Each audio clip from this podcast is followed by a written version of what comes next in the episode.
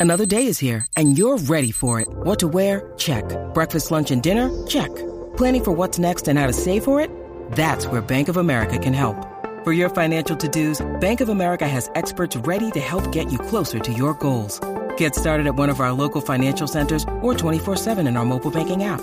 Find a location near you at bankofamerica.com slash talk to us. What would you like the power to do? Mobile banking requires downloading the app and is only available for select devices. Message and data rates may apply. Bank of America and a member FDIC.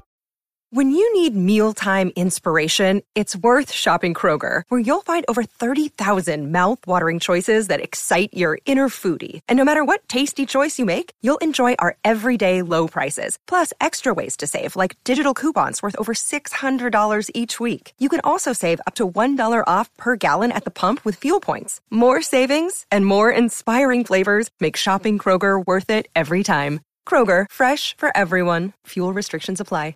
With threats to our nation waiting around every corner, adaptability is more important than ever. When conditions change without notice, quick strategic thinking is crucial. And with obstacles consistently impending, determination is essential in overcoming them. It's this willingness, decisiveness, and resilience that sets Marines apart. With our fighting spirit, we don't just fight battles, we win them. Marines are the constant our nation counts on to fight the unknown. And through adaptable problem solving, we do just that. Learn more at marines.com.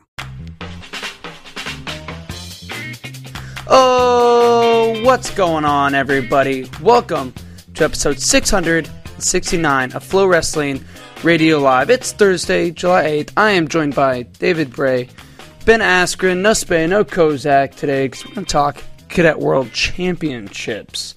Because you know what? We're just about a week away from the Cadet World Championships. Just over. Oh, that's soon. Oh wow. I know, yeah. It goes When on the same time as Fargo. July 16th, I believe, is the first day. Is that, and that's also the first day of Far- no first day of Fargo is July 17th. Yes. Um, Dang. no, excuse me. I was wrong on that. Cadet World starts the 19th. 19th. Got it. Yes, the 19th. Just watch Fargo all day. Watch Cadet Worlds all night. That's right. Just don't even sleep. Yeah, it's good. Good prep for the Olympics. Exactly. Just take a I don't bunch of amphetamines. The Olympics is going to be that bad, okay? And maybe I'm going to be a party pooper, but we watched the first session, which I think is going to be like our our time central, nine to eleven thirty ish or something, right? Then they're going to give you a schedule what the next morning is going to look like, okay? And it's the semis and the medal matches. Now, unfortunately, I don't know that we're going to make the semis and medal matches in every single weight. It would be tremendous if we did, Yes. but I don't I don't know that it's all that likely. So you know maybe half the days or so you're gonna have to, to wake up for the semis and the medal match. I think I think we did half the medals of the weights we're in, I think that would be pretty great. Um, and it's gonna get a schedule. So let's say it starts at four thirty or whatever, right? And you're the tenth match. You ain't gotta wake up at four thirty because you want to watch other other dudes, right? You wake up at like five thirty. You watch the semis. You know it's another seven matches. You go back to bed. Wake up in thirty minutes, forty five minutes. There you go. yeah. What do you think? Well, we're gonna be man. We're gonna be like locked in the studio for every single session. So Watch party, baby. yeah, oh, you guys are so you guys. So that's not the case unless you bring your your uh, sleeping bag and air mattress into the studio because We're going lock gotta- in for a week straight. Oh, Yes. jeez. Okay, wow. So the session gets over at eleven thirty, and the next session starts at was eleven thirty midnight. Next session starts at four thirty. What are you guys doing for that pot? That It's time? gonna it's gonna look like an Austin downtown homeless camp in the office. I mean, we're gonna have. I thought they outlawed those, and now you guys open one back up. well, it's, it's gonna be indoors, so I think that's legal. But I'm I mean I'm serious. I'm throwing a throwing a camp pad and a sleeping bag down in the office. Sleep for a few hours until four fifteen. Yeah, it's just I mean, there's no point driving all the way home and driving back and doing it again between Yeah. sessions. So So what about? But what about? Is it going to be every sport? Because Flow has multiple sports, and they're all in the Olympics, or most of them are in the Olympics. I mean, listen, I we- can't attest for track and field. We know who we, we we know who runs the studio around here. It'll be it'll be just wrestling. I mean, you know, we've got the studio booked for every session of wrestling. So, um, Okay. I mean, if people if other people want to use the studio, they're gonna have to fight us for it, and I don't I don't think they want to do that. Well, that would be cool. You guys could do like your own little Olympic community within the Flow HQ. That would be you know, cool. and maybe set up a second or third studio so that, you know those guys, those losers in the other sports could you know at least have a little, a little bit of time with their stuff. Yeah, Yeah, yeah, but I mean, it's gonna be that's gonna be wild for us. It's gonna be night shifts basically. Yeah. Seriously, because it's what six days of wrestling. Se- So it's, it's 30, 31st through the seventh, right? We need to get Spey out here. He was eight- official schedule I think it's eight days. I think th- I think it's. Oh um, God, you guys are gonna be so. You guys are gonna be so miserable by the end. You realize how terrible it's gonna be. You know what? It's got to be seven days because it's 18 weights and they're doing three a day. Three a day. So, but the first day no medals, so there'll be the first day, which will be short, and the last day will be short. Makes sense. Um, so yeah, seven days. Wait, so do you realize how miserable you're gonna be by the last day? You're gonna be just so grumpy and pissed off. We're gonna be delirious. Like we're gonna be all you know loopy. I think those. I think we'll get used to it, and then afterwards, when it's switching back to normal schedule, Mm-hmm. that's when it could get weird for a little bit. yeah, Mm. we'll become nocturnal, is what you're saying. Yes. All right. Uh, I bet. I bet Austin is fun if you're nocturnal. I think so. Yeah. It's not as Pretty hot. You know, Mm-hmm. There you see go. all kinds of weird stuff. You know, hmm See weird stuff all the time, though.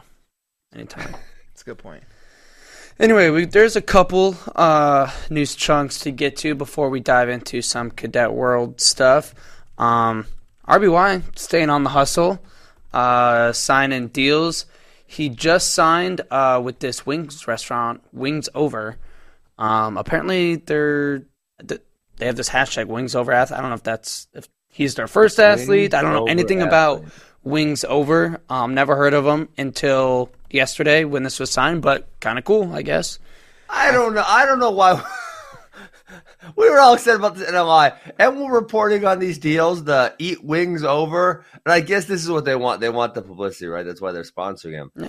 But for all we know, he could get like hundred free wings a month. We don't know what the deal is. We don't Hey. know it's a big money deal. Maybe it is. Maybe Wings over, not. wings over. Give me a hundred free wings a month, and I I will give you a lot more than just a social media post. Yeah, I, I think he is there. He's the first athlete I've, I've seen them post about. So, um, I- Is this okay. like a is this an Arizona Guys, or Pennsylvania only company? Five hundred sixty followers on Twitter. Is it um, is it just like a state college thing, or is it uh, an Arizona? It says Uh, they're in sixteen states, so they're they're. I guess they're kind of a big deal. Okay, I don't really like their logo though. It's kind of a silly looking chicken in the in the form of a W and a and a O. Hey, aren't Wings wings like um wing prices like really bad right now because there's like a short of a chicken wings or something? I think I heard that. I don't know, but I'm I'm scrolling through their Twitter feed, and th- these guys seem like they're on the cutting edge for uh, for for wing companies. on, listen, they rolled out on 420. They rolled out a CBD infused garlic parm uh, Oh god! line of wings. so you know, There is absolutely a um, chicken wing shortage going on right now. I, I I'm just, signing Keegan O'Toole to a funky fresh spring rolls deal, and we're going to report on it.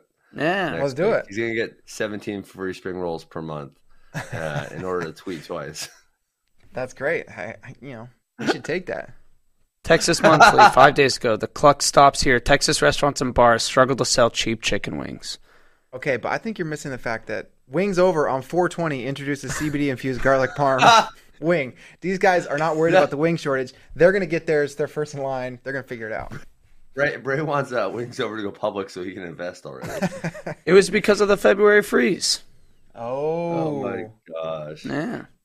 Maybe maybe you could be a venture capitalist, uh, Bray, and just you know just call Wings Over up and say like, hey, I, you know, I really like what you guys are doing. CBD infused wings. Like I, I'm in. I want in. How do I get in right now? that's all right. I'm gonna make the call. I'm gonna wait till the show's over, but then I'm gonna make the call. Is that the key to Roman success? CBD infused wings. I mean, you never know. Diet of a national champion. Ooh, They have a little bigger following on Insta. They have a six thousand following on Insta, so it's slightly a big, little bigger than five hundred on Twitter. But uh, I think Funky Fresh got a bigger following than that. I'm gonna I'm gonna sign Keegan O'Toole to a deal tomorrow. Yeah, get it done. Let's do it. Mm-hmm. Other news: Ned Shuck named the Bellarmine head Hmm. coach last night. I was pumped about this. Yes, Ned I Shuck think coach at uh, Whitewater here in Wisconsin. Yes, he so did got for what, like five well. years or something like that. A, a guy that's had success with um, a number of smaller programs has spent the past three years at Army, um, and I think was a big part of their success. Um, the past three years, Army's done great. Uh, I think he also spent some time at Augsburg and another smaller Yeah, so- Division three school. If I'm not, I don't mistaken. recall where he was, be- where he was before Whitewater. Uh, he wrestled at Iowa, and then I, I really liked him when he was here at Whitewater. He did a great job. Um, couple, you know, a handful of my wrestlers wrestled for him, and they, they had nothing but positive things to say. Um, so big ups, Ned Shuck. Uh, hope he takes Bellarmine to the next level. I know that I think this was their first year at the Division One level, um, so he's got nothing, nothing but up to go for them. And he was early 2000s in Iowa. Was he under Zalesky? Yes, I think he was 2000. I think he's 2007 graduate like me, if I remember correctly. Okay. Yeah. That's great. Um, it's also great to see. I mean, we're we're getting other new. You know, Bellarmine is a new Division One program. Uh, we have Presbyterian. We're, we're getting a handful of ones. Um, you know, I know that the Corona period wasn't great for wrestling, as it wasn't for all sports. Right, a lot of other sports got dropped. But you know, if you look at historical trends of the programs being added versus programs being dropped, um, say you know you go back 25 years, uh, we're really at a good place in wrestling where you know we were going down, down, down, and some some years it was faster than others, and now we've kind of hit this uh, bottom ish, right? And Corona was even you know even through Corona we kind of hit this bottom, and now I believe we're headed back up. Um, we've had Bell Bellarmine, um, Presbyterian, Cal Bap. There's probably someone else I'm forgetting about that we added recently. Little Rock, obviously, hmm good good spot. it's it's interesting too to think about what this means for Army, and you know, mention that Ned Shuck did coaching at the D three level, and and obviously he's done well, and and did you know did a nice job at Army.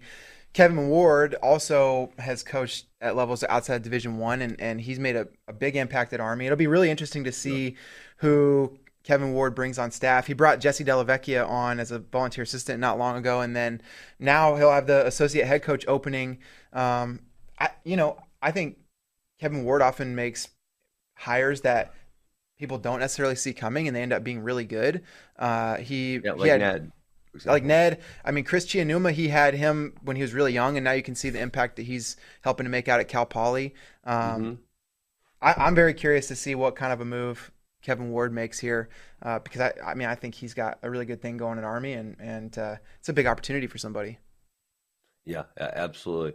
Um, so Ned Ned graduated in 05. I just looked it up. He graduated in 05, and he was the head coach. I knew this, and I don't know why I couldn't put my head on it at uh, Heidelberg in Ohio for a couple of years before coming to Whitewater. And Tiffin. Yes. Mm-hmm. So yeah, let's go Ned Shuck. Get him going. Yeah. One more last news but This one not quite as exciting, although I don't think it's really much news. Might be worth mentioning though. Japan did declare a state of emergency um, early this morning. Uh, really, from what all I could gather was that means suspend alcohol sales. um, What? Bars and restaurants. I think that's pretty much it. It's Um, gonna be like the lamest Olympics ever. No one's gonna be partying at all. What the heck, JD? yeah, but I don't think there's really going to be anybody there. Yeah, there was there was also a, a report that they're probably leaning towards no fans. Um, I, I think people have suspected that could be the case for a while.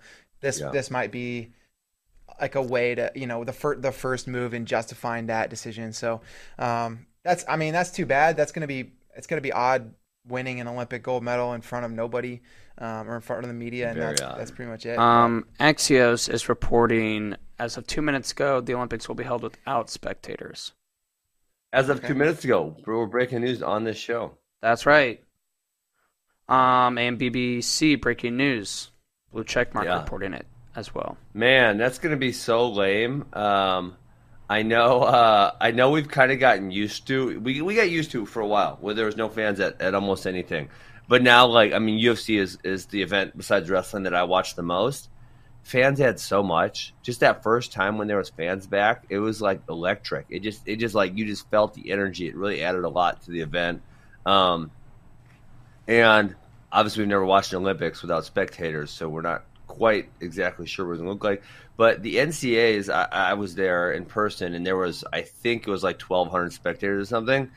It was so, it was so weird, so strange. I mean, the wrestling was still there. The wrestling was still great, but just the environment in the arena. And uh, I don't really know how. I got to watch. I had I had to watch one session, um, not in person, and you couldn't really feel the crowd not being there uh, that much on you know on in spectating on TV. But um, man, I, ho- I hope it doesn't take too much away from it. Yeah, I think the first wrestling event I went to when there were fans back in the room was the Pittsburgh Wrestling Classic, and that was like a really small crowd, as much reduced, is still in a ballroom, but even just a couple hundred people made a massive difference compared to the events that I'd been traveling to before that, where there were, you know, just the teams or coaches. And um, yeah, I agree. You could even like in that event, it you know, it's PA versus USA, and you could feel the like momentum swings and the like the way that the bench like was Yeah. reacting to the crowd and and the way the wrestlers were too. And I agree, it, it makes a huge huge difference. So man, the Olympics without fans, it's gonna be it's gonna be a little bit bizarre. It really is. Ugh. It's unfortunate. Unfortunate too, especially for families of the athletes. That that's it for real. Yeah, and That's the worst. and this is truly for most people a once in a lifetime opportunity. Every four or five or three uh, year, years, say? yeah. Um, so unfortunate. Yeah, I mean, but- your families aren't country, JD. They're not, they're not going to be able to get in. So, Yeah. like, if you win an Olympic title, an Olympic medal, and you want to celebrate with your family, and they're not there, dude, that sucks. That is just no good. How many people you back to came? How many people came to support you when you were there? So many, probably uh, twenty-five, uh, Yeah. thirty. I wonder Yeah. how like locked down the Olympic Village will be and I bet it's super locked down. Because like th- like you know you go and you win a medal at the Olympics, you kind of want to party it up a little bit, and it's like, what's I I go sit in my room with you know my couple other teammates or something that I'm allowed to Yeah, I mean, interact with, honestly. And like that's in, in 08, it was pretty locked down. I mean, and that was, uh, I feel like 08 was a much more free time than we have right now, but you need your pass. You know, you had to, I think you could get one guest in, I believe it was. Um, and you had to like do some paperwork to get that guest in the village or whatever it was. Um, and they, they definitely monitored your comings and goings for, to and from the village. Um, so I got to imagine it's going to be if they're going to do a state of emergency and they're not going to let any fans or spectators, they're going to extra lock it down because um, I, I don't know. You know, I know at least when I was I went to Singapore and their government was like you had to install a tracking app on your phone. And they, they kind of knew where you were and who and who you were in contact with, and it would show like if you were in contact with someone with Corona or whatever. But I like, think um Andy I- hold- hold- Hamilton. was sorry, Okay. go ahead. But I, yeah, I couldn't leave my room. I mean, um, unless it was on official, like official business. So the people who I had my itinerary, they had to submit my itinerary to the where I was going and coming, and I had to stick by that exact schedule. Like it was so freaking disappointing. There was this beautiful pool right out my window. I'm on like the 32nd floor, and this pool is like right down there, the 26th floor, and I'm watching people at the pool day, and I'm like texting the the liaison, "Hey, can I go? Just go to the pool, man. Like it's outside." Nope, can't go to the pool. It was so annoying. It was terrible. I'm sure they're doing the same thing in Japan. Yeah, I think I was talking to Andy Hamilton. He's going to Tokyo, and he was saying something along the same lines. If he had to down, he was going to have to download something on his phone.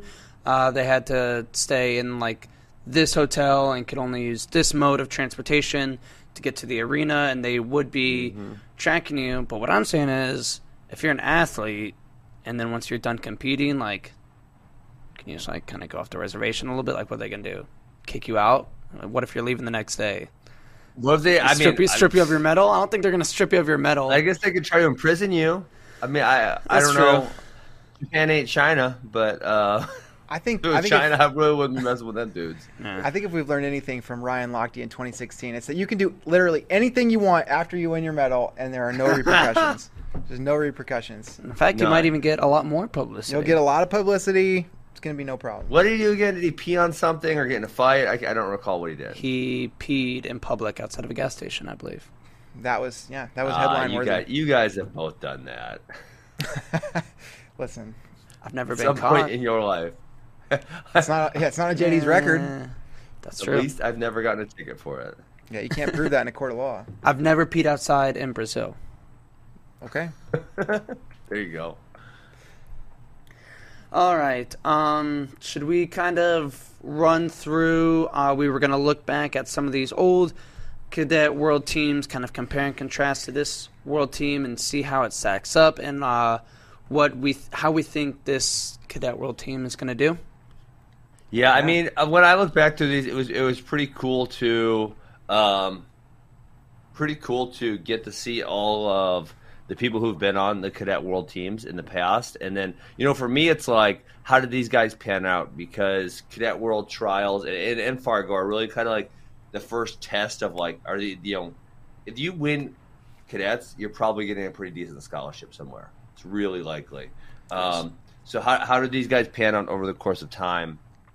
And obviously, there's certain teams, um, for example, like the 2013 team, which had a handful of stars on it. But there's a few teams in here where it's like uh, a bunch of these guys didn't really even start at the collegiate level. Um, yeah. And so it's kind of interesting to see that from that perspective. And that's the one I was looking at because I didn't really remember. I mean, I, I don't want to say exactly, but I don't think you could watch a bunch of these worlds. Like I don't think there was viewership. I don't think it was live streaming or nothing. So I don't really remember watching the majority of this. I remember like if we go towards the end of it, like I remember watching uh, Kirk Vliet in 2017, or no, no, it was 2018. It was the year he lost Zare. So I kind of remember that year, um, but like I don't remember some of these early years at all. Even 2016, 2016, they were on Flow, but I believe it was like handheld camera uploaded yep. later, and I don't think every mat was streamed live. So it was yep. probably 17 or 18 when the cadet world started getting streamed live. Yeah.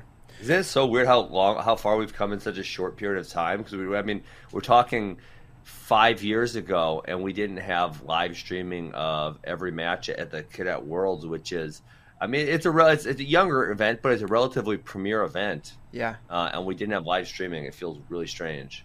Yeah, that that was the period of time where we were starting to get that expectation. Like, if there's a big wrestling event in the United States, we should be able to watch it. But yeah, if it's overseas, absolutely. if it's overseas, it's like you might never, you might not find out what happened for a couple days. It just was so, you know. But we have come a long way. But Ben, you mentioned the the point of like how Cadet Worlds helps to kind of predict how these guys are going to do in the future. Kozak is working on on that article right now, and he's looking at it from like the standpoint of if you win a medal, what is that? You know, how have the guys that won medals done at the next level? And it's it's it's very you know they've done very well. Um, yeah. If you're bringing a medal home from this event, it's a good indication that you're going to be a, a, a major player in at least NCAA wrestling, if not the senior level, for a while. So um, yeah yeah, and, well, and it's you know as we look at these teams, we'll see that.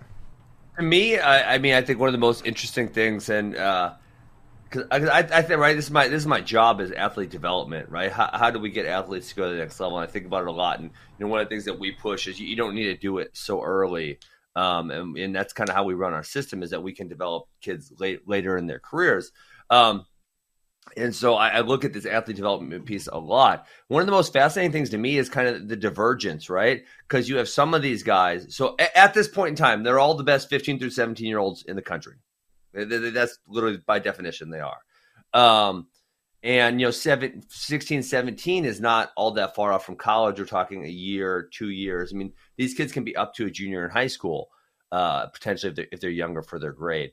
And so the divergent path is some of these guys obviously become on to become like all timers, right? Mm-hmm. And then some of them don't ever start for their college team. And that's, you know, it's like, well, how do we have these guys who are kind of uh, uh, roughly at the same place?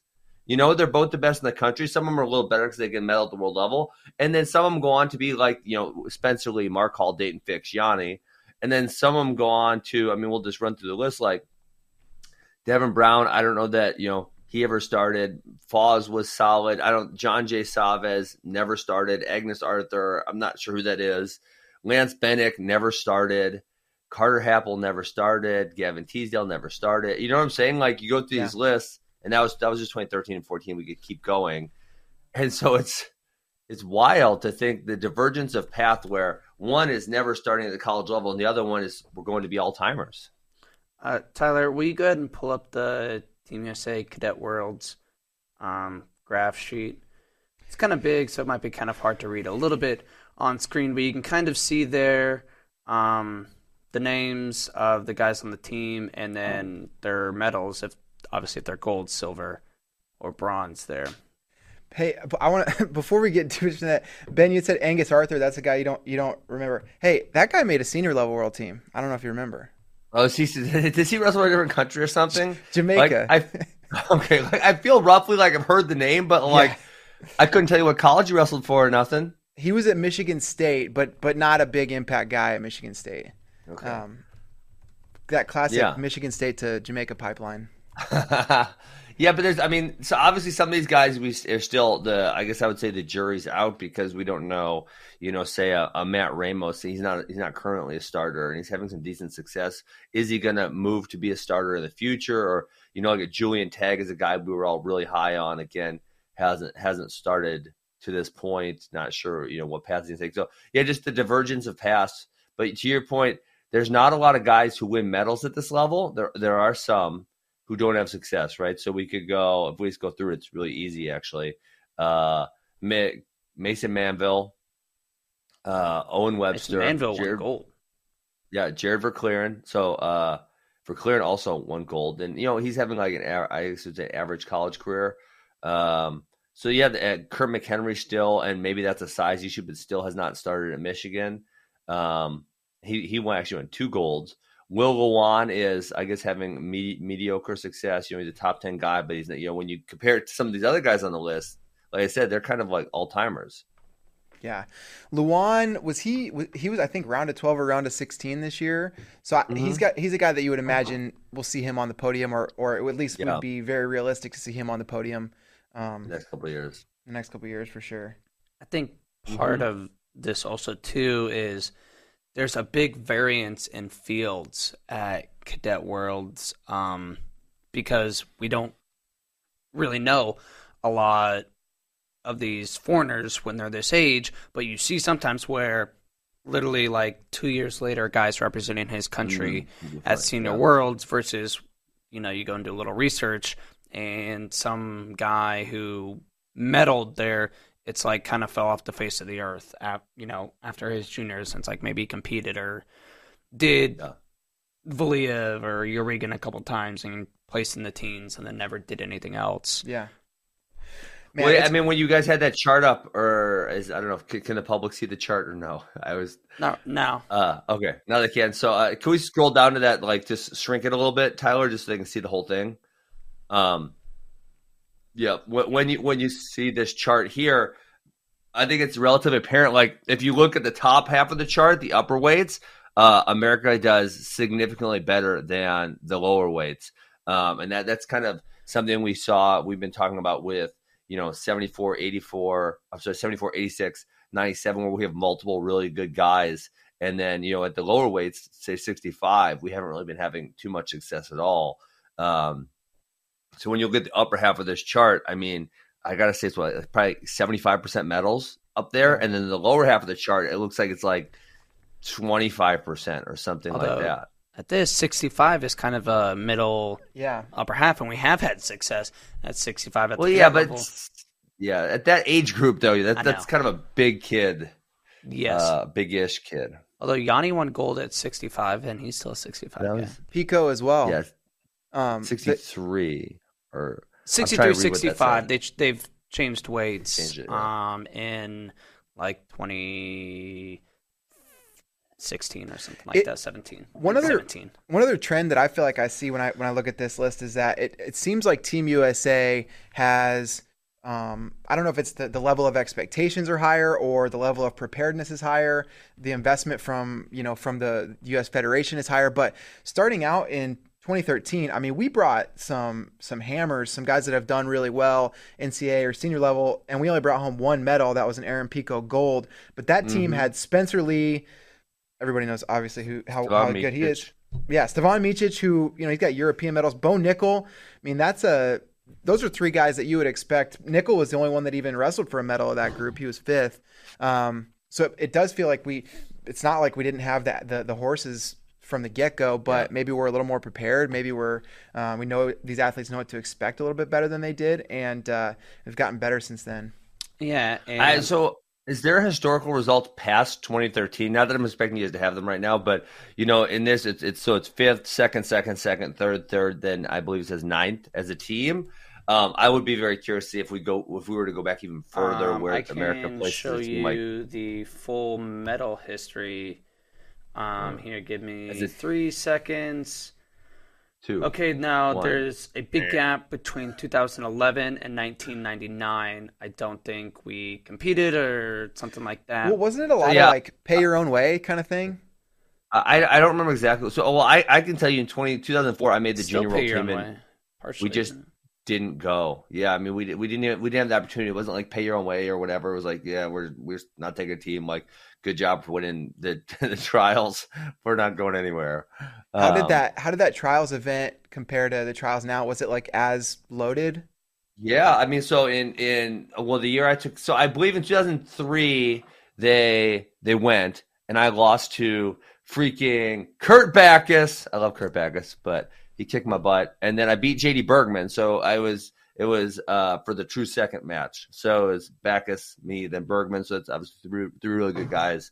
Um, and then the following year, uh, I beat Roger Kish in the finals, Wow. and then he and then Max came back and took third. So it was me, Kish, Max. You know, so again, three guys who had pretty high level success. I I couldn't tell you how far down the bracket. I know when I was an 18 year old, I lost to Troy Letters and I lost to Tyron Woodley. So um, I think I took fifth that year, fifth or sixth or some, somewhere in there. Um, I don't remember who won my bracket that year. I, I actually don't think it was Troy Letters or Tyron. I'm blanking on who won. Uh, but yeah, so we, we didn't go. I mean, we didn't go at all in 2004. Uh, I know Max did get to go in 2006. Max made the team and he got to go. I think it was in Guatemala. I think he took seventh place or something. Um, so it was on and off whether America actually sent a team or not. I don't remember if Max had to pay his own way or not. I'm not sure on that one.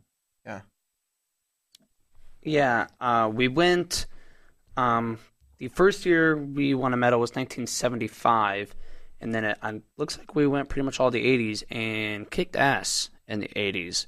Brought home a lot of medals, actually, like more. What than, one of those? Where do you think anyone else went? Because obviously, Yeah, some of the underfunded countries don't go. Like some of the underfunded countries don't send a representative. So that would also be really interesting to see if, um, you know, where it is has anything to do with how well we do. Because say if it's in central Central Asia somewhere where there's you know Azerbaijan, Ukraine, uh, a lot of those type of countries, and it's close and it's cheap and it's easy, are they going to go? Whereas if it's in I don't know, say Paris or something that's very far for them, are they going to spend the money to go? And I, I don't know the answer to that.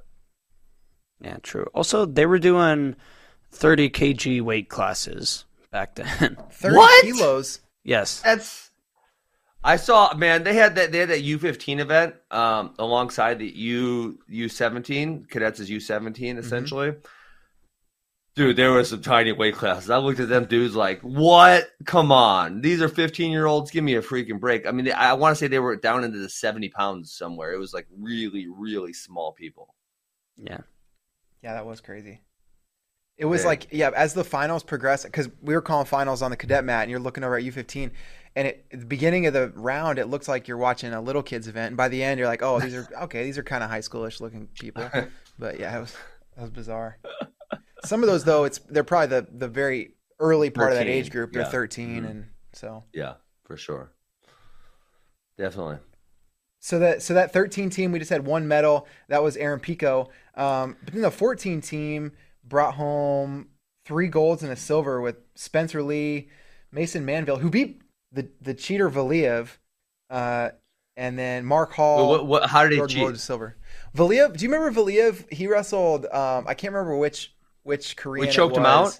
No, this was when he like they went out of bounds with like one one or two seconds left, and then and then Valiev got a restart and they didn't start the clock, and he scored like ten seconds. You know, later after you know a two second period, and they, they said they couldn't review it and and check and see. Well, if- how did if he William won or cheat? That was obviously someone cheating for him. Yeah, yeah, you're right. You're right. He was. uh, Listen, there's he was time the on the clock. You got to wrestle. I think Brent Metcalf said that. he was the benefactor of cheating. Let's just yeah, let's say that. Um, That's a hey. Listen, that's that's a typical tactic. That happened to me in Ukraine 2009. They did do this. They don't start the clock. Then you wrestle, and then you're like, "Oh shit, the clock ain't started." And then and then you get taken down. You're like, "Dude, there was like six seconds left, and and we wrestled for like 26 seconds." And then they go back six seconds. And they say, "Oh yeah, six seconds. He's going. Okay, okay, okay, no problem." and then you're like, "Oh god, this is dumb." yeah, Valiev's still hanging around. He got uh, like bronze at the Russian Nationals this year. Uh, he picked up a U23 bronze in 2019. So yeah, if you think about, I mean, Spencer Lee, Mark Hall, Jordan Wood, um, and Mason Manville, three out of those four guys have had pretty high levels of success at the NCAA level, uh, and and I mean that's you know that's that's noteworthy for sure. 2014 was the year we really started to see success. There was kind of a shift in 2013. Aaron Pico won gold, but that was the only medal we won, and then and we finished in ninth place. And then you look at it, we went third, third, second, second, second. Um, the following years in the team race and brought home multiple medals, a handful of medals every year. For sure. Uh, but we can kind of run through some of these uh, some of these teams. Look back. Um, there were a couple matches I kind of wanted to highlight that uh, I remembered that were super awesome or specific things. Um, in 2013, when Spencer Lee lost, he did lose to Amir Aslanov, who is still hanging around and pretty good and competitive on the senior level. Aaron Pico won gold and he beat uh, Japan Fujinami in the finals in an excellent match. Uh, we're gonna watch it here. Fujinami got bronze at seniors in 2017, and this match it just super high level, and it makes you, if you forgot, appreciate how high of level Aaron Pico was wrestling at such a young age. Boom. Yeah. Man, Aaron Pico never had college success. but I, I That's think true. we count him as a Never think won we college Never started. hell of a wrestler. Never won. Never started match. anywhere. So Fujinami won a senior bronze just four years later, huh? Yeah. Wow. Boom. Yeah. P- Speak of a fight coming hand. up, he just won, didn't he? He just won. I feel like about a month ago. I, I don't think he has another one scheduled yet. People talk about uh, Russian Instagram horse content, but Pico, Pico loves being a cowboy, man. Yes, He's he riding that horse does. all the time. that's like his hobby. Big horse guy. Big horse guy. He had one on June 11th, and he is um he's not having another one scheduled. All right. In 2014, um, in Slovakia, this was the year Spencer Lee won his first title, and he went unscored upon. Uh, this year went 10-0, 12-0, pin. I think he was up like 10 to 0 when he got the pin to 11-0. That's when like it was like okay, Spencer Lee, phenom, crazy, gonna be crazy good number one recruit. Yeah. Yeah. Which um which Iranian did, did Daton Fix lose to? Is it someone who went on to have future success or no? No, I do not believe so. Got it. 2015 um, in Bosnia, Daton Fix won bronze this year in maybe the toughest bracket when I was kind of going back and looking through some of these brackets.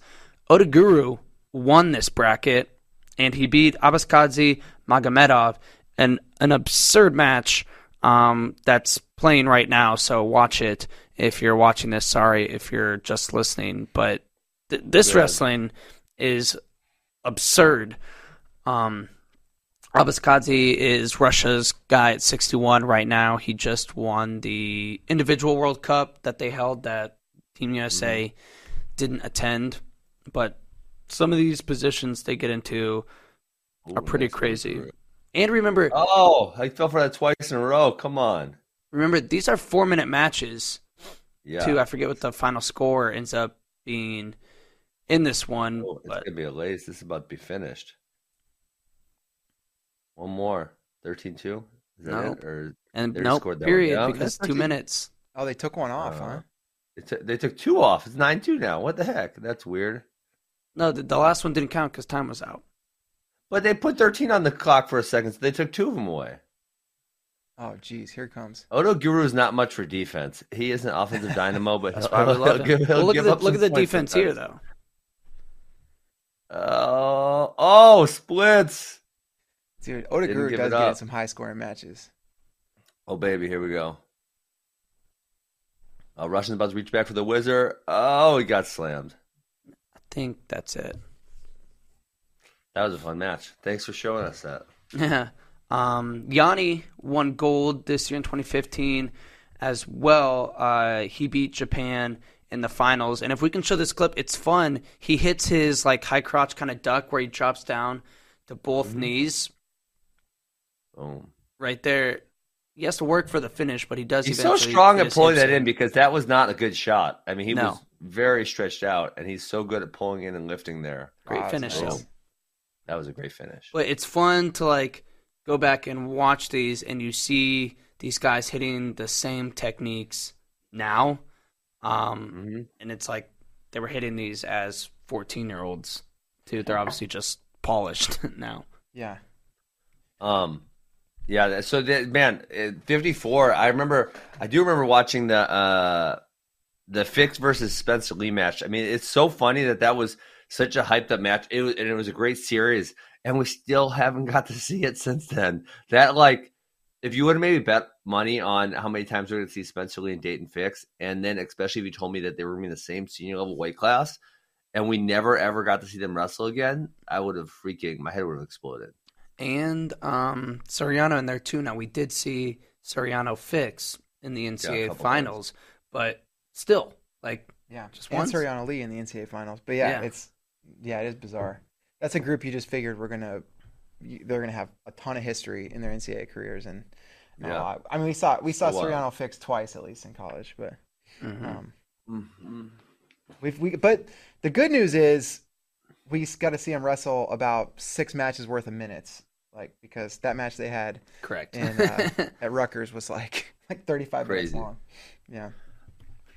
Um, was Jerry Verkleeren? So I, I remember Jerry Verkleeren being pretty good in high school, but you know, I guess I don't remember him being like, you know, obviously we're talking cadet gold. The other people, Yianni, Mark Hall, uh, Gable. Like I don't remember him being kind of that level in high school. Am I am I misremembering or um, is you know what were- what you guys think of him back then? he definitely wasn't that level. I mean, there were you know th- there was just that handful of guys coming out that were that level, but I do think you know if I thought about his prospects as a as a recruit, I, I you know I would have definitely thought probably all American a couple times, definitely a starter all the way through for somebody. And when he was committed to Iowa State, that seemed like that seemed like the path. That seemed like maybe you know what was going to happen for him. And then going to Penn State, it just you know felt really really crowded. And um, I mean he he also I mean, he's you know he's dealing with type one diabetes. That's a, that's something that that is that people wondered about as as a prospect for him. It's just something that not very many super super high level athletes have to deal with, and the ones who do, it, it is an extra an extra thing you got to think about. Yeah, for sure. Um, I, I think this is when I'm a little behind in the Facebook chat, but I think this is when uh, we were talking about the small guys in the 80s, like the 30 kg guys, and Dylan Morrison with the phenomenal comment. Haspula would run train on them little fella. I think he was talking about the U15 division, maybe. Uh, I also in the Facebook chat they mentioned, you know, you guys said you repeated a uh, in a parking lot at a gas station, which I am also guilty of. Also, never been caught though. Um, but Mr. Bray, he ran around naked in Chattanooga.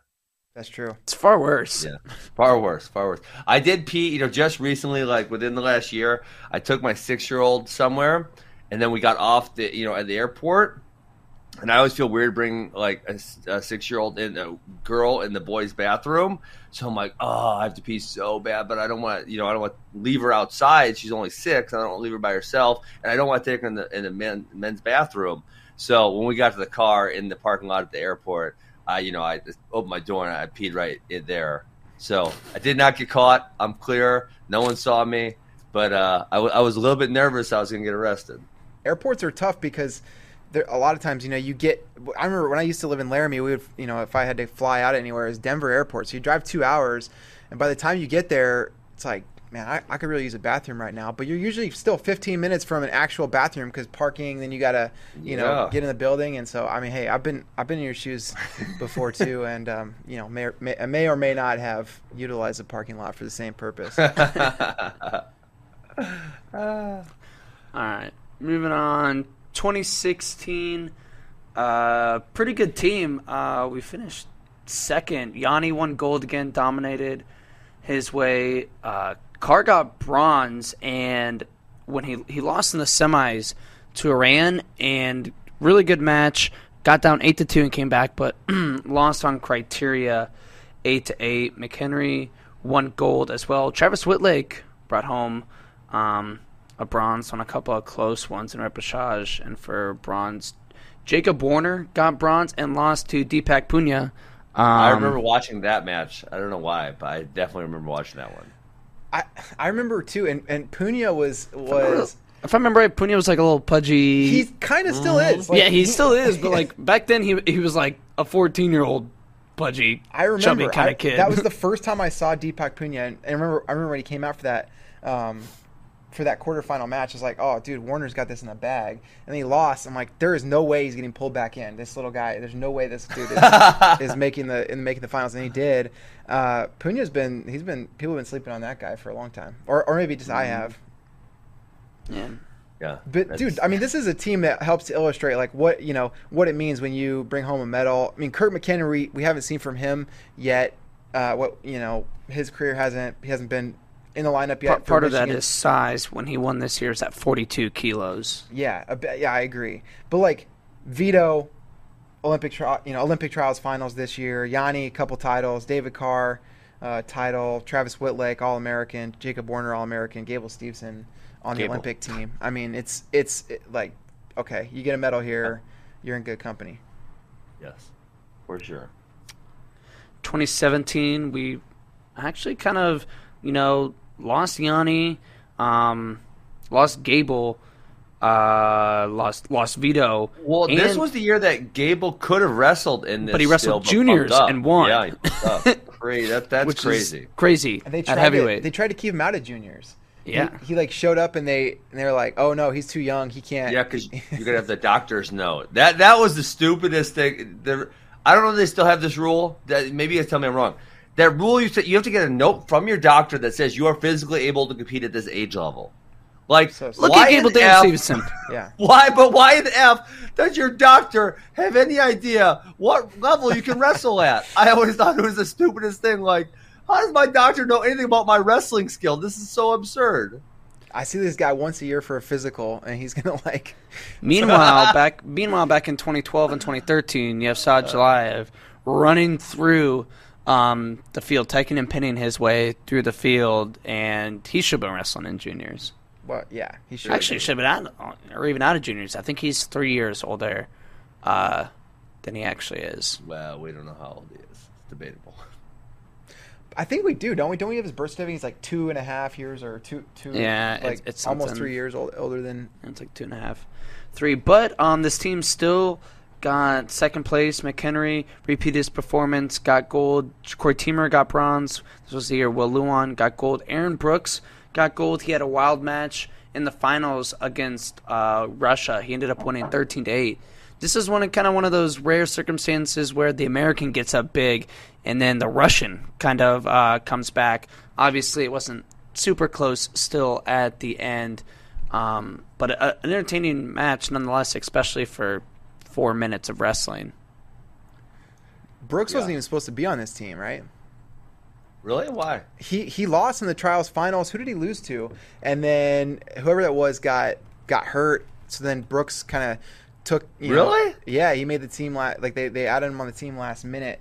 Um, I'm trying to remember. For some reason, I, I feel like, I, so I the way I feel like no Gavin Hoffman isn't he the Who weight was it? Above? I mean, I feel like Aaron Brooks was always the man at this age, you know, these age levels. Yeah, Gavin Hoffman was the next weight class. I don't know if you remember this right. What would this be on track or would this be on Flow Arena? It's a good question. We got to figure it out. Um, Yeah, I don't feel like he lost that year because this is Parker Keckeisen's last year, I believe, and uh, he lo- Parker Keckeisen lost to uh, the Mizzou 184. Who's that? Travis Wittlake beat him. Oh wow, yeah, you're right. And Travis Wittlake broke his leg or something. yeah. Yep. Good Yeah, so- It's crazy. I mean, that's that is that is some depth. Um, and I, I, yeah, it was like okay, great. Wittlake's gonna do. He's gonna do really really well. He's already got a medal from the year before. Um, okay, here comes his backup. He might as well just go out and win it. That's amazing. yeah, that's awesome. This was also uh, the year Kirk Fleet stepped up, took Gable's place, um, one goal dominated, and then won two to one over Russia in the finals. Uh, 2018 was our third straight year of uh, finishing in second place. Richie Figs medaled; he got silver. Matt Ramos won gold at 51. Facundo got bronze at 71. Abe got bronze. AJ Ferrari got bronze. and this was the year, excuse me, Kirkfleet got silver to Zare in the finals. And uh, we have a clip from Facundo's bronze match. Uh, this uh, is one of those matches where the American does get big, does get down big, and comes back to win. You saw a nice ankle pick there from the Russian. And then Facundo getting to the leg, scoring. Oh. Oh, nice four right there. That was a good one.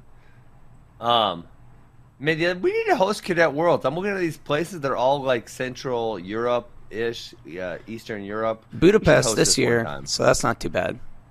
That's not too bad. Man, the, the freaking juniors are in I don't know somewhere Ufa. in the middle of Russia. Ufa, Russia. Ufa. It's, yeah. Ufa. Let's take take Ridiculous. two days, three days to get there. Mm-hmm. Place seriously.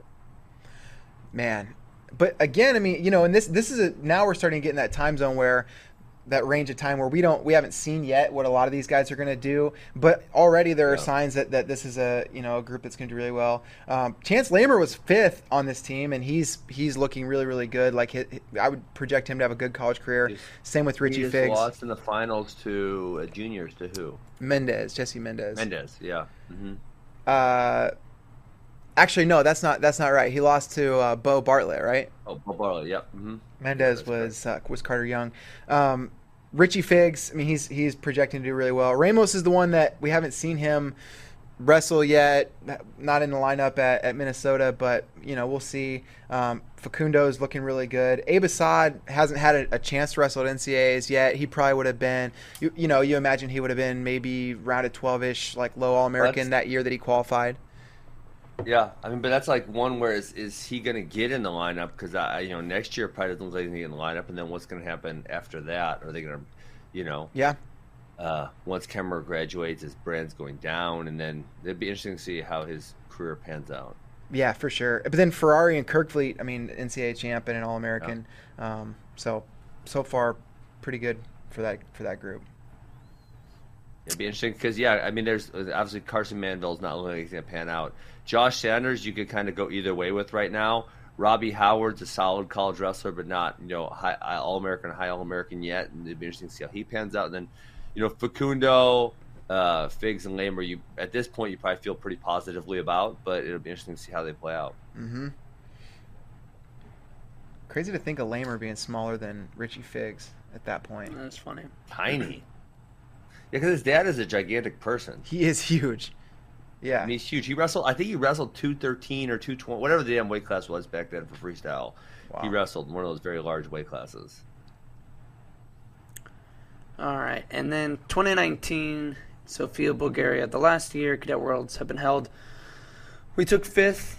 Um, Mark Anthony McGowan won gold. Stevo Poulin took fifth. Richie Figs went 0 1. Robbie Howard took fifth. Jesse Mendez one and one. Ryan Soko one and one. Facundo Bronze again. Clayton Ore two and two. Kyle Haas one and one. Hunter Catka zero and one. So a little bit of a yeah. a step back um, the last time we were out there. Um, yeah. It, crazy to think fifth place with just two medals. When when our se- you our second place teams are like two thirds of the team is is bringing home hardware. Just two medals gets you fifth. It's kind of crazy. Yeah, I mean, we did take fifth in, in two weight classes. Obviously, I'm sure you get some some type of points for that. But yeah, th- this is a pretty rough year, and this is one where um, when you look at college prospects, you're probably um, maybe not quite as high on a few of these guys. You know, Catka, Haas, uh. They're they're really young, but I don't think you feel the same way about them as you would say a Richie Figs, for example. Um, and I, you know, I guess obviously they, they could change the trend, they could hit an upswing, but at this point, I, don't think you're feeling as positively. Yeah, yeah, I agree. Am I wrong? Or I, I no, wrong. No, that's right. I mean, you know, you think about, um, you know, I mean, Catka, for example, he was coming out in 2020 felt good about him being the top, if not one of the top high school heavyweights in the country. But but you didn't feel the same way about Catka that you felt about Gable Steveson coming through. It just it no, he didn't he didn't have the the like breakout moments beating a guy like Jordan Wood when he's like an eighth grader or whatever. Like you just you know you just knew that that some of those guys were were really special. Like they were going to be generational kind of guys, and it just happened so happened that they were all coming along at the same time.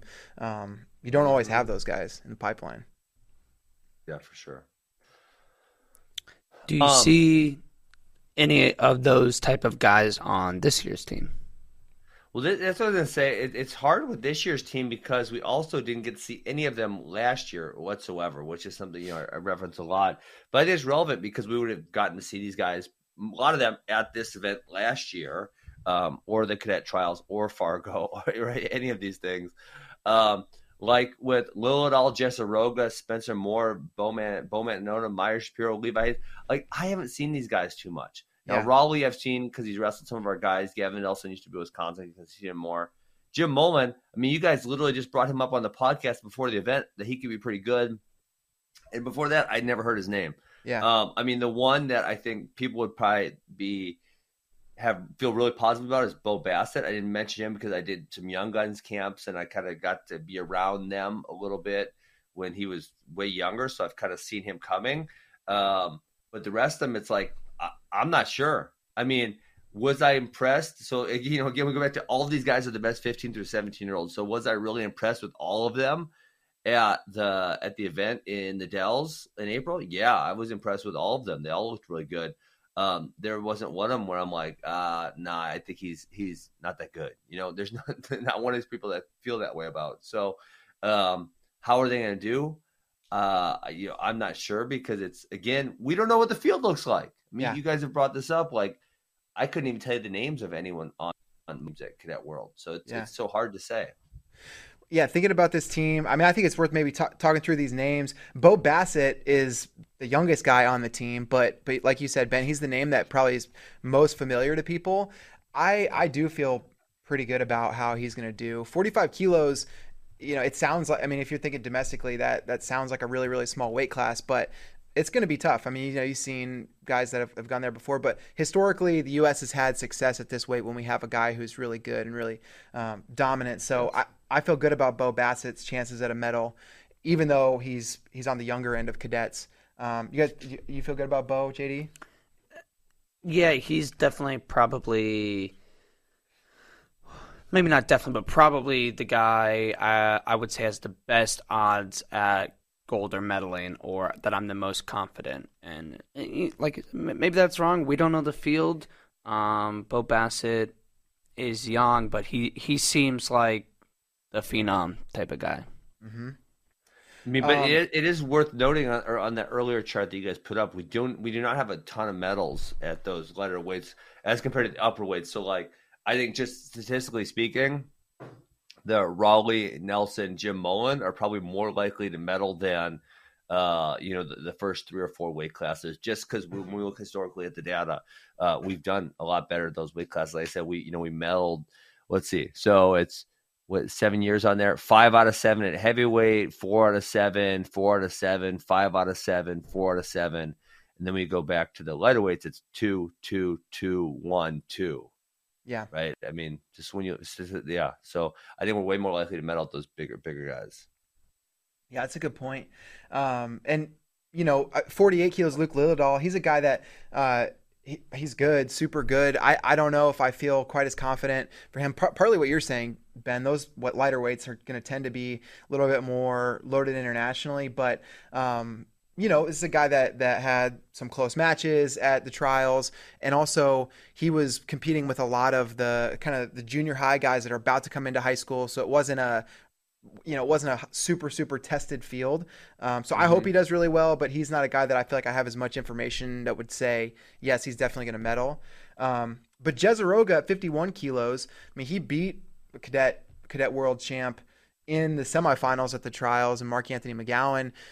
Jezeroga feels like a guy. Yeah, he's a guy that I think we're gonna we're gonna look back years from now and, and circle his name and say like, you know, this is one of the way one of the times where we knew that he was gonna be the real deal on the next level. I, I feel good about Jezeroga. I, I do too, but it is worth stating that, like, I think 51, 55, 60 is kind of that sweet spot for the cadet where, you know, it's 65, 74 um, at the senior level where there's a high concentration of really good guys. Like Richie Figs went 0 1 in 2019 at this weight. Yeah.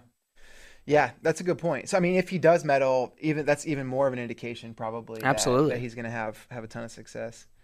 Spencer Moore's interesting. He's, I mean, he's actually going to be at North Carolina next year. He that's so weird. That it's so weird.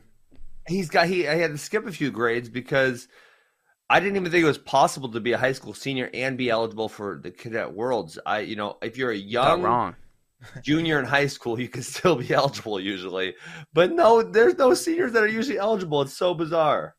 Yeah, I mean he he reclassified. He did like the opposite of what you see a lot of guys do. Most guys are trying to figure out how to get an extra year in high school and an extra year of development in high school. Spencer Moore reclassified so that he could finish early and and get to North Carolina as soon as possible. Kind of wonder what his that what is, his you know what's his playing maybe maybe he just feels ready to go right away or maybe he's going to mess around with the with a gray shirt year and a red shirt yeah. and and it, it, will be interesting because i feel like he's not even a full size 125 yet spencer moore what what what's 55 is it's like 121 pounds yeah I mean, so maybe he'll grow into it. It's really funny to think then that Bo Bassett and Spencer Moore are on the same team and they're six grades apart, right? Because Bo Bassett's a seventh grader and Spencer yeah. Moore's a twelfth grader, and they're on the same, which is you know a three three year age span. That that's really funny to think about. Um, and I'll, I'll, tell you just maybe, and I don't know, I don't know anything about Spencer Moore's story.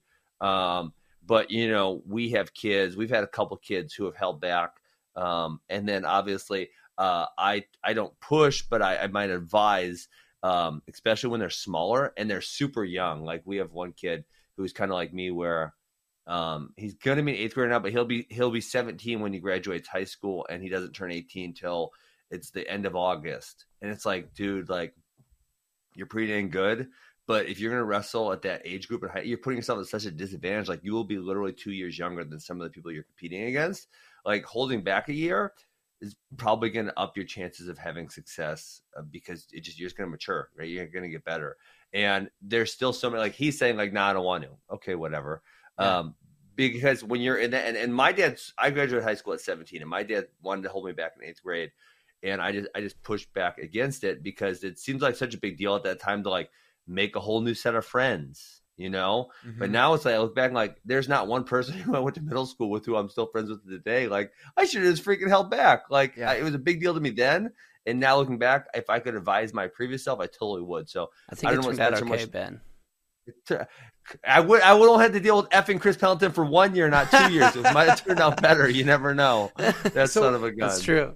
So what about this, Ben? I mean, if, if you had so you've you've talked about the the role that your redshirt year played in your development. Mm-hmm. What if you had been able to take like you know your senior year of high school and instead of spending that time in in a high school room, if you're in a college room, especially if you could have played with like a gray shirt and a red shirt, yeah. would would two years of development at Mizzou have been worth the trade off of like one year of development in high school and one year of development at Mizzou? That's a good. It's a good question because I, I, I go back and forth with this in my head about um, and I, I think every every athlete, every person is different, but um, being I think there's something to be said for being like being the man. You know, yeah. like you're the man, whether it's within your room or within you know the state of Wisconsin. Like there's something to be said for that, and that's a very positive experience for, for kids to have once in a while. You know, as opposed to if you go to college, you'd be the low man total pole getting your butt kicked every day, which that that definitely did happen to me for a year. Um, so it's like I, as a high school senior, I always debate like um, you know all these kids that want to go to EAP. It's like I think it's good for some of them, but you know there's there's also challenges like you're gonna get your butt kicked every day likely um, by the older guys. Um, and then you know obviously the, the freedom aspect of it, which also the same thing in college. If you're younger, are you ready to handle the freedom that college is going to provide you, or, or is it still better to be in a more structured environment where you're under the roof of your parents um, for another year? So I, I, go back and forth on that. I'm not sure. I mean, I think it's probably good to have you know. So uh, my high school coach, who coaches at AWA, still was he was really great for my development. I made gigantic jumps. My senior high school, I made a huge jump. So it's like I can't say I would have made an even bigger jump. I, I'm not sure. Yeah. One thing I will say about Spencer Moore, I you know, we've mentioned it before. This is going to be one of the toughest weight classes in the Cadet World Championships. So he's probably not somebody that would be a favorite to medal, but he he's a gamer. I mean, you look at his performance at Cadet Trials and I don't know who would have picked Spencer Moore to win this bracket. It was one of the toughest brackets in in the cadet trials and he I mean he he was clutch. He won in he won in a three match series against Kale Lordson in the finals, but his match in the semis against Cale Hughes was was like super clutch, had to score late, got it done. I think he had to score a couple times late and he did to win. Um, so you know, not a guy that is probably picked to medal, but a guy that has demonstrated that clutch ability when it when it matters. So um, I don't know, you know, hopefully he does. It's gonna be a, it's gonna be a steep hill to climb, but he clearly has that clutch gene, at least to some degree. Yeah, absolutely. Bo Mantanona at 60 is Bowman. He's, he's he is the Mantanona mold. He's totally wild. Um, he's gonna need that the big move to to go far in this bracket, I would think. Yeah, and his I mean he would be the one where it's like um, of these other guys. I said everyone was really impressive at trials. Um, and and so, sometimes that's hindsight bias because they obviously won, which means they did a really good job. But you saw Bo Bo Mantanona had the one really rough match against Bob Zine, um, where he was getting his butt kicked, and then uh, was it a gut or I don't remember what move it was, but it felt like Bob Zine just kind of like quit on his back a little bit. Um, and, and, got pinned, but but he was killing he was killing him prior to that. I want to say it was eight two or some something to that effect. So he was the one where it's like, um, you know, maybe you see some chinks in his armor because of what happened in the finals, and, and maybe it's the other guy. Bob Zine was really good, but that was a, that was an interesting turn of events. Yeah, I I don't. It's also just how he wrestles, like you were saying. It's yeah, he's he's a kitchen sink guy. He, he's gonna lose some kitchen, matches. He's a he's kitchen sink guy. That should be a lot. He's a kitchen sink guy. he totally. I love it. Yeah, uh, he's a man to know That's great. I mean, yeah, yeah. He's a kitchen sink guy. Oh, I love it. 65 kilos Meyer Shapiro. He he was he was so much stronger. He was one of the more dominant guys at the trials. Um, yeah, he was great. 65 kilos wasn't a weight in Wisconsin that was quite as deep as as you'd maybe expect 65 kilos to be, but still he was super super impressive.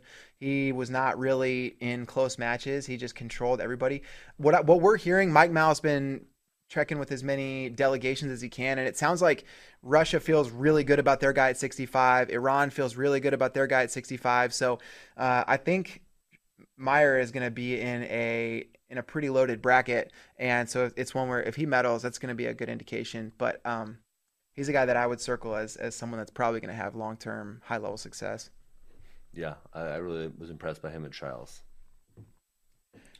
Levi Haynes, I feel like, is another guy kind of in that same tier and same vein as um, Shapiro, where I think he is going to go on to have a, a, lot of success. Was very impressive at trials. He beat Aiden Riggins in the finals, two matches.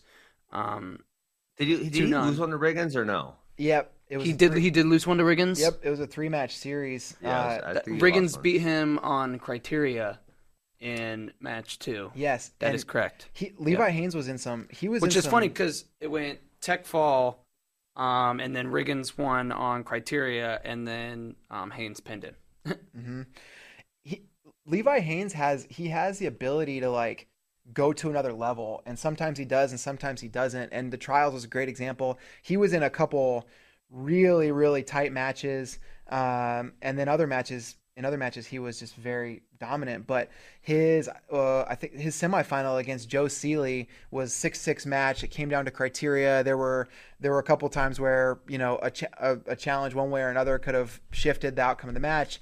So that one was really close. And then yeah, you brought up you brought up the matches with Riggins in in the third match. I mean, he just he went to that new level. He just he, he elevated himself and got the pin. But um, you know the and and then in the first one he was dominant, but in match two, you just saw a difference where Riggins was able to make that a, a win. And so he's he's somebody that if he is all the way locked in, and if he's at that new, it's that that high high level, feel really good about it. But also, you know that sometimes I don't know, sometimes it's hard maybe for him to get there. Yeah, for sure. All right, James Rowley at 80 kg, um, Oregon guy, um, made the Super 32 finals this year. Uh, two-time Oregon state champ. Um, I, th- I think um, I'm feeling pretty good about Rowley. Um, maybe not quite as high as like uh, a Levi Haynes, a Bo Bassett. Really? I feel more highly about uh, Rowley than I do Haynes, and maybe it's because he kicked a couple of my guys' butts. Unfortunately, Hey, Um, do you do you feel like Ben? Do you feel like he? I mean, you know, Super Thirty Two finals. I I feel like between Super Thirty Two and Cadet Trials, he he gained a, like a level of power that he hadn't had. Just, I mean, just physical, you know, physicality, like maturity. He just seemed so powerful at Cadet Trials, and that, I mean, that yeah, that's part of the reason I feel really good about him. But he did really good. I mean, he had a great Super 32, and for someone who's on the cadet team, um, I don't think Levi Haynes or Meyer Shapiro did uh, as well at Super 32. And obviously, if he's an upperweight at Super 32, he's wrestling as up mostly upperclassmen, right? There's not Yeah. there's not a lot of freshmen at 170. I think he was 170, right? At He was 170, yeah. Yeah. mostly juniors and seniors. So he's competing with them. And then listen, he he wrestled a couple of my guys that were really good, and he, he kind of handled them. I was very impressed. Um, and again, maybe maybe that's just my bias, thinking the guys that I was watching were really good, but that was a tough bracket. You know, Gabe Arnold was another guy that was in there who lost to Rogetsky, and Rogetsky lost to Rowley. Um, yeah, I, I would. And then who else was it? Not maybe not. I say his name Knocker. Uh, the dude from Iowa that's got the crazy name. Tate Naaktgeboren, Naaktgeboren. yeah, Tate Naaktgeboren, yeah. Yeah, him. Maybe- so I mean, that was a really good bracket. I'm coming out with a little bit of a bias because I hadn't watched him. So I'm watching the Super Super 32, and then in the cadet finals. Um, so th- there was a big gap in there. I Who did he lose Haynes to at the Super 32 State. finals?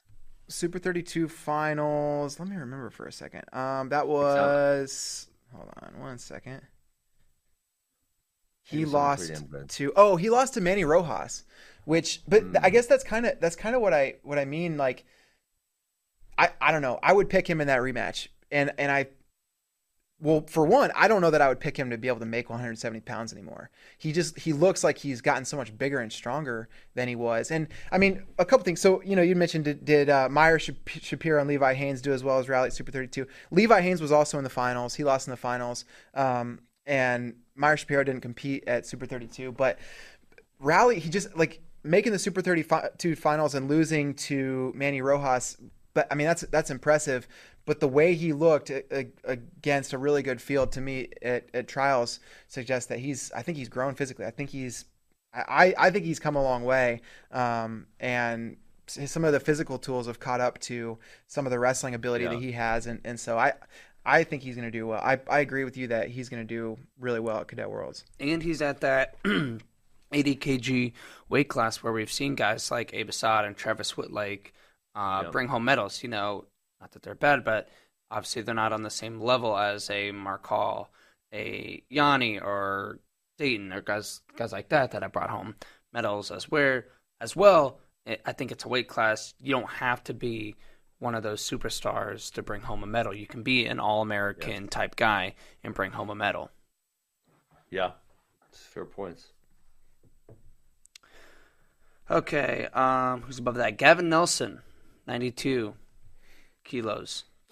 Um, so yeah, he's one where I I saw him lose to Clayton Whiting a whole bunch, and then obviously he's gotten bigger now, and he was super impressive uh, at the trial. So it's like I, I, you know, he I wasn't all that impressed by him before, and now it's like, damn, he looked really good. Um, and then given the historical success that we've had at this weight class, it's like I don't, you feel pretty damn good about him getting a medal.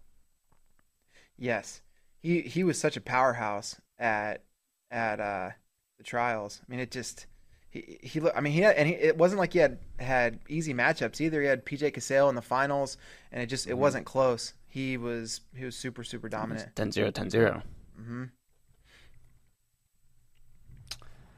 Okay, and then lastly, heavyweight Big Jim Mullen. He's doubling up actually, I believe, doing Jim both Mullen. freestyle and Greco uh, here at the World Championships in Budapest. So good for him. Him and Bo Bassett, the lightest and the heaviest, made both the teams.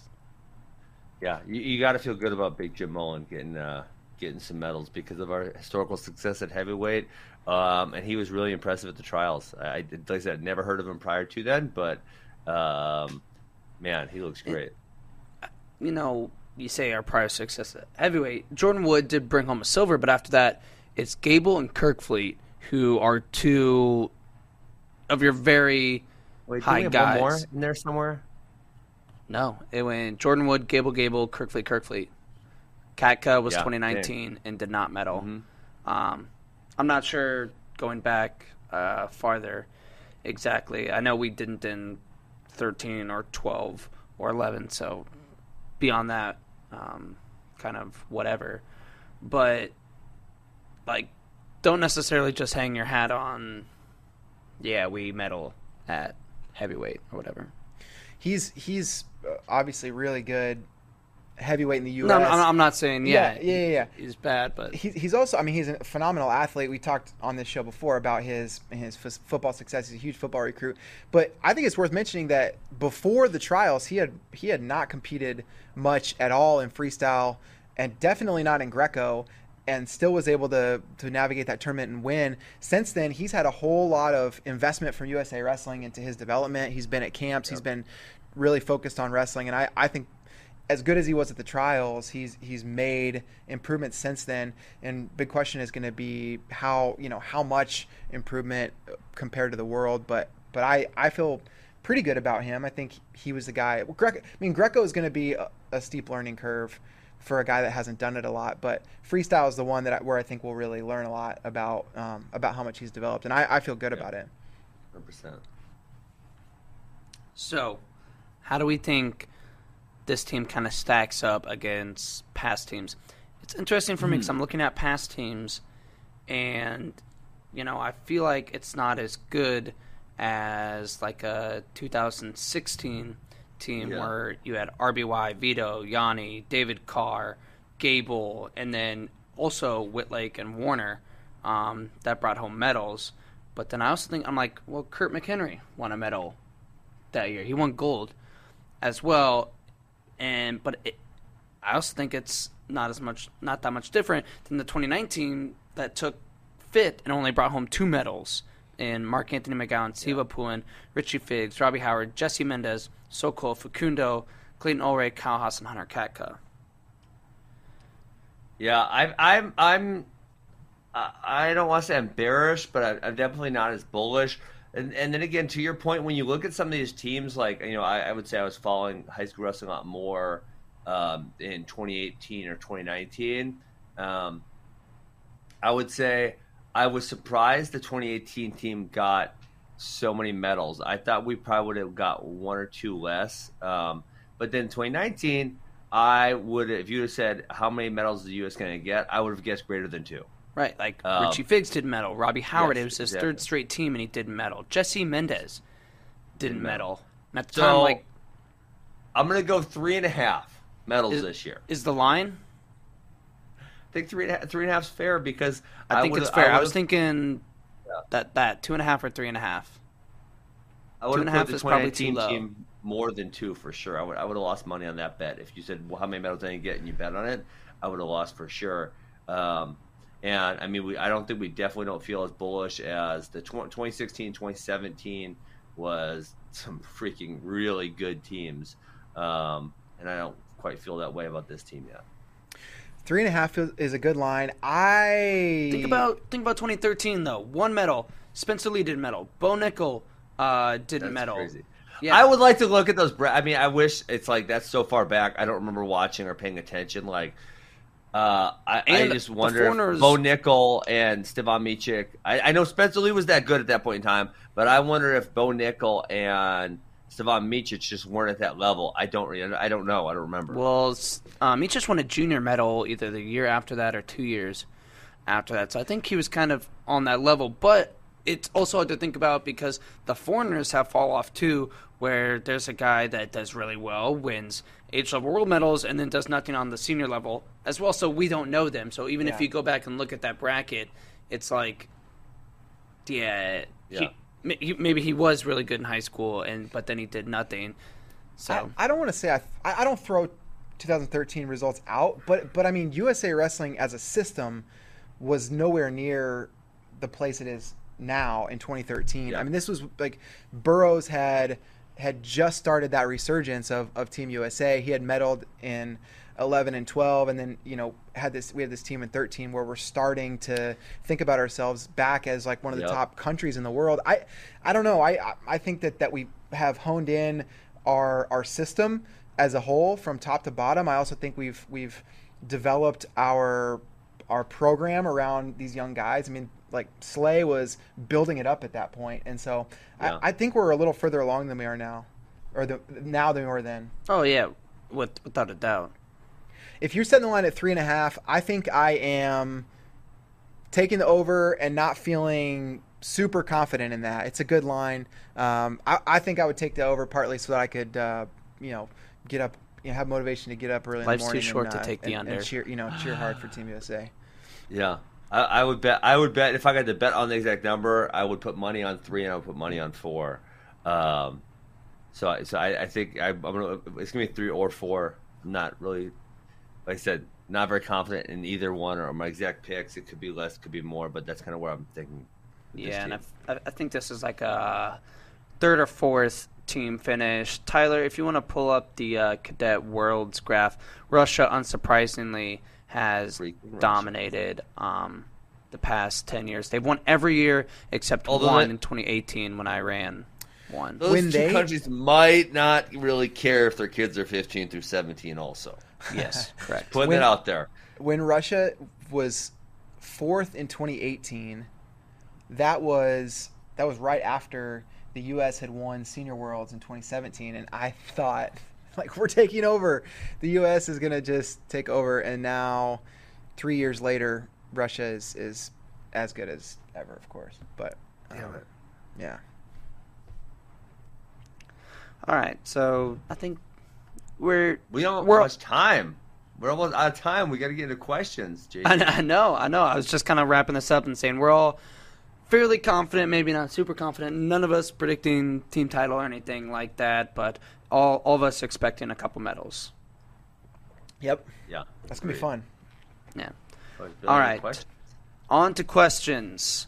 There's barely any of them. That's why you don't need much time for it. Yeah, there, there weren't too many questions. Um, we'll go with old school wrestling clips first. Who are the smartest people in NCAA wrestling history in terms of smartness off the mat? Uh, I thought this was a funny question because how how are we ever supposed to know something like that? But there was the one dude who invented the grain type of grain which was drought resistant, which led to like millions of people not dying in Africa. So That he gets pretty my important. vote. Seems pretty important, right? Also, What was his insert any Harvard wrestler name here. CP um, replied to that one on. Tw- I don't know why he's talking. He, CP, you're not in the Are studio. You don't get to answer questions. but uh, he said Nikomucha Stegi, which is a good one. Adam Coon should be up there, seeing as how he was going to be an ast- astronaut until he's like, oh no, I'm a ginormous person. I can't go to space Yeah, ever. Uh, I wish you guys. Uh, I wish I could remember the name of the guy who invented the grain that, that saved a lot of people, but I do not remember it. Harry Korn. Was it Harry Korn? No. Uh, Neil deGrasse Tyson wrestled at Harvard, right? Uh, yeah. That's that, that's probably the answer, right there. Neil deGrasse Tyson. Mhm. N- N- Nikomucha Stegi won what? It, what was like the Elite 88? Is that the award? Or- Yeah, the- highest GPA or whatever. If you go back through and look at the wrestling winners from of that award, and then like, you know, look at sort by major, there you'll you'll probably be able to figure it out. Yeah. Would be my guess. All right, from Weston Barrel. Who's going to be at the last chance team qualifier in Fargo? I'm looking forward to it, but can't find entrance. Side note: Brainspay can stay at his house. Way I safer think you than guys the should Baymont. take him up. Uh, we might. Sorry, Listen, JD, you're not invited. probably Neither should. is I guess I'm not. I guess I'm not invited, even though I'm staying at the Baymont. Our, our intern Rich, well. who's, who's sitting in the back of the studio, also not invited. But hey, Weston. Well, he's not even staying at the Baymont. uh, yeah, he's not even staying at the Baymont. He's He not a Baymont boy. Um, he's not part of our Dangerous Nights crew, but That's right. Weston, I, I'll be there. So I appreciate it. JD, sorry, man. Hey, honestly, you guys should. don't You guys should. You guys about might get nothing. homicided at the at the Baymont. You guys should rent an RV, set it up in the parking lot of the Fargo Dome, or they even have that drive underneath. You can even drive it underneath, sleep like in the RV, idea. and then do the show right outside the RV or from the live from the RV. Col- You college would have game the day Fargo style. Dome you Wi-Fi. know, they roll up with the RV. yeah, you guys should do it. It's We a should- idea. We should just buy an RV. We're gonna go to Fargo every year. Let's you buy think, you RV. think I could expense an RV? Buy a Flow RV. I mean, listen, Discraft, who's going to be here next week? Discraft has um one I, RV that is uh, like their far a Discraft RV that they take to events, and then they. I, I don't know if they leased it for Paul McBeth or how what the exact deal is, but then Paul has his own RV which he goes on tour with to different events. So listen, if Discraft can do it, All right. Flow should I'm, be I'm, able I'm gonna do it. talk talk to Mark Flo. Say, hey, you had the van. I, I want a van too. It's just a little bit bigger, Yeah. and then I'll, I'll you know I'll talk to The wrestling team talk to demands an Lin- RV. Lindsay and Amy and say we demand an RV. Just you put guys this- honestly just slide honestly it you into guys special could card. you guys could probably it probably would be viable from the point of like uh, driving weekend to weekend to places and maybe like a few different crew members fly in or maybe like one weekend you you you know you're not going to any hotels anymore because the rv is it's it's pimped out and it's got all the recording equipment that you need so one weekend you guys fly into iowa city and then you use it for the weekend. You stay there, and then a new crew flies in, and then they drive it to Minneapolis, and they do something there, right? And it just, I think it should, be done. I think you're onto It has something, to be done. I'm Let's on to get- something for let's sure. get this RV. Yeah. No more Baymont. All in on the RV. All in on and then you guys, it could be all set up to do live broadcasts from the RV every single weekend at, on site, dude. It would be great. I think you guys should do it. Let's do perfect it. idea. Let's do it. Back to Weston though. Um, there is a registration list on our website. The biggest name right now is Ryan Deacon. Uh, there's not much. Um, it, the I think all the weight classes are, are under um, five participants. Derek White also. it's a really funny time to do. Um, uh, it's a really really funny time to do uh, last chance event because usually this happens in like April or Yeah, March like or month May. before. yeah, when a lot of people are wrestling. Listen, there ain't a lot of dudes seriously training in July. I'll tell you that much. Well, pretty much everybody's also already qualified. Um, for the no, I- I'm I'm being dead serious. No, I got, I got, I got a text. You want to know where I has got a text from? Yes. Kim, my computer. Listen, FloZone Mark Bader just texted me. I'm still listening to the show. Thanks, Mark. And it's so funny because you got to know Mark is the ultimate hooligan, but he says, I am not sleeping in an RV with those FloWrestling hooligans. Mark Bader. I could tell you some Mark Bader stories, but I don't want to get him fired live on air. Mark Bader is the ultimate hooligan. And actually, we're having a That's Mizzou true. reunion at my house next month. And I'm a little worried about Mark Bader's presence. I might have to have the cops come keep him under control. I heard about that. Is that going to be during part of the Olympics? So it's the fifth, sixth, and seventh. So I think the Olympics will actually the Olympic freestyle Olympic wrestling will be over by that point. Okay. I think. I- Yeah. okay. 'Cause they- There might be a little bit of overlap, but man, if it bit. if it is the if it is the Olympics, that's like that would be you guys would not Yeah. sleep at all. Not, not, I'm not, I'm not so sure Mark Bader's going to sleep as is. That's a good point. True. all right. It's no 9:45. I think that's all we have time for. Wait, hold on. I got no. Let me get. Is Mark Bader the official FloWrestling hooligan? Like, is he the worst? I think he's got to be the worst, right? The most out of control, unruly person you guys have on staff at FloWrestling. He, uh, He- so- everyone has their moments. I feel like, but he he's definitely the easiest to uh, wind up. There's a yeah. I mean, there's a couple JD Raider stories that that uh, you, you might want to hear off air, but. Mark Bader is, I mean, his energy level is, is super high, but then get to Oh, an yeah. event and he's able to ramp it up to a level that, I mean, it's like, Yeah. how, how does he get, how does he get from like a 10 to a 12? I don't know, but he does it. Mm-hmm. Yeah, he had this. Uh, I'll tell you guys off air some other stuff. Mark right. you're in trouble, boy. We're going to tell all your secrets. That's it. That's it. Ben's keeping your secrets, Bader. Don't worry, but we're gonna get out of here. Happy Thursday, everybody. Everybody have a good weekend. CP, We'll be back probably on Tuesday. I guess we'll I'm see. not back next week. I got a celebrity disc golf outing That's on right. Tuesday. I got a meeting, business meeting on Wednesday, and I'm going to Fargo on Thursday. Fargo, baby. I'll see you all in Fargo from for live from the RV at the Fargo Dome. We'll be broadcasting Friday, Saturday, Sunday. I'm speaking into existence. Go tell Mark Floriani, rent the damn RV. Let's go. There it is, y'all. All right, everybody have a good weekend. See you next time.